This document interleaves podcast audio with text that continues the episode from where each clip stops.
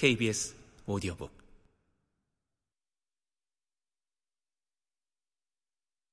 나는 그가 이해했다고 정말로 믿는다.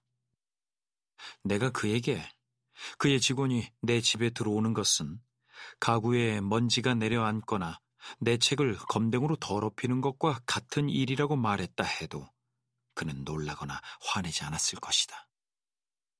나는 깨끗하게 줄쳐진 풀스캡에 글을 쓰는 것에 집착하기 때문에 원고 용지에 차를 흘린 자국이나 얼룩 한 점만 있어도 사용하지 못한다. 그런 별난 성격 탓에 반갑지 않은 사람이 찾아오는 경우에는 내 원고 용지를 안전한 곳에 넣어 두어야만 직성이 풀렸다. 내가 말했다. 저, 오기 전에 미리 알려주면 더 좋을 것 같군요. 오, 물론입니다. 하지만 항상 그렇게 할 수 있는 건 아닙니다. 아, 주소를 불러주세요, 벤드릭스 씨. 그리고 전화번호도. 전용 전화가 아니고 어, 집주인 아주머니와 연결된 전화예요. 제 직원들은 하나같이 매우 신중합니다. 아, 보고는 매주 받겠습니까? 아니면 조사가 다 끝난 후에만 받겠습니까? 매주. 결코 끝나지 않을 수도 있으니까요. 어쩌면 찾아낼 게 아무것도 없을지도 모르죠. 선생은 의사를 찾아갔는데 아무 이상도 발견하지 못한 경우가 많던가요? 잘 아시겠지만 벤드릭스 씨, 우리의 도움이 필요하다는 걸 느낀다는 사실은 거의 틀림없이 그 일에는 뭔가 보고할 게 있다는 걸 의미합니다. 나는 세비지 씨에게 일을 맡긴 게 다행이었다고 생각한다. 그를 천거하는 이들은 그는 대체로 그런 직업에 종사하는 다른 사람들보다 덜 불쾌한 사람으로 여겼다. 그럼에도 나는 그의 자신감이 뇌꼴스러웠다.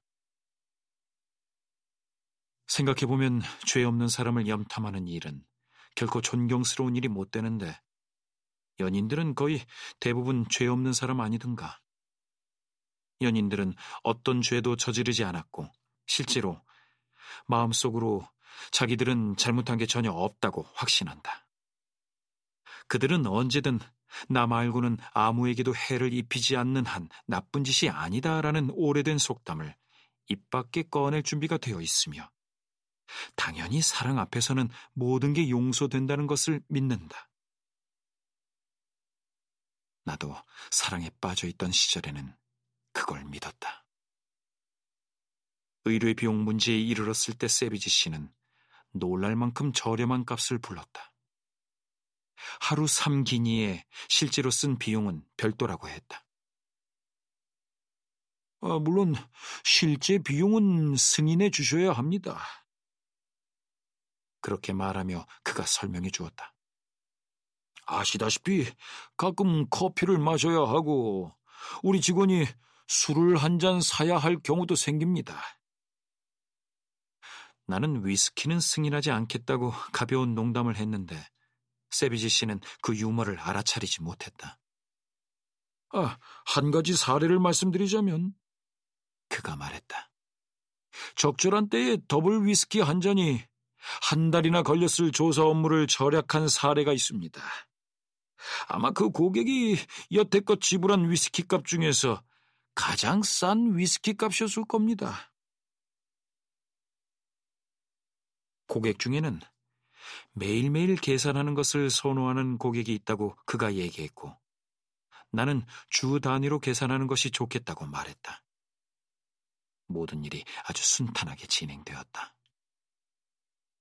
내가 사무실에서 나와 다시 비고가로 들어설 때가 가까웠을 무렵 그는 이 같은 상담은 빠르든 늦든 언젠가는 모든 남자들에게 일어나기 마련이라는 점을 나에게 거의 확신시켜 주었다.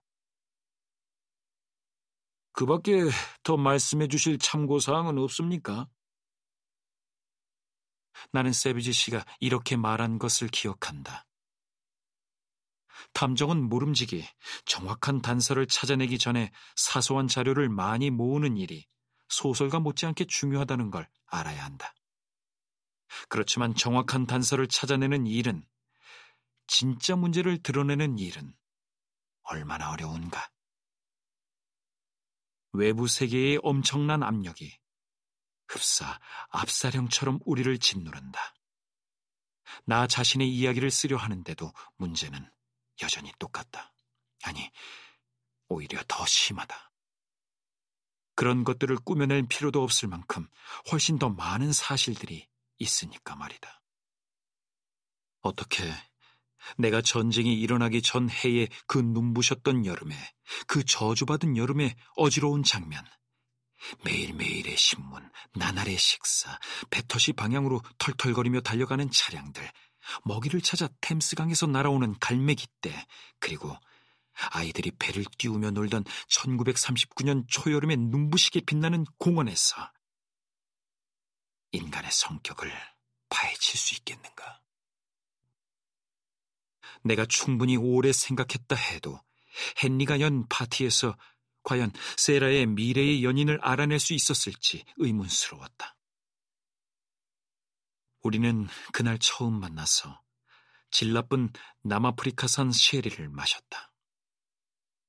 스페인에서 전쟁이 터졌기 때문이었다. 세라가 내 눈에 띈 것은 행복해 보였기 때문이었다고 생각한다.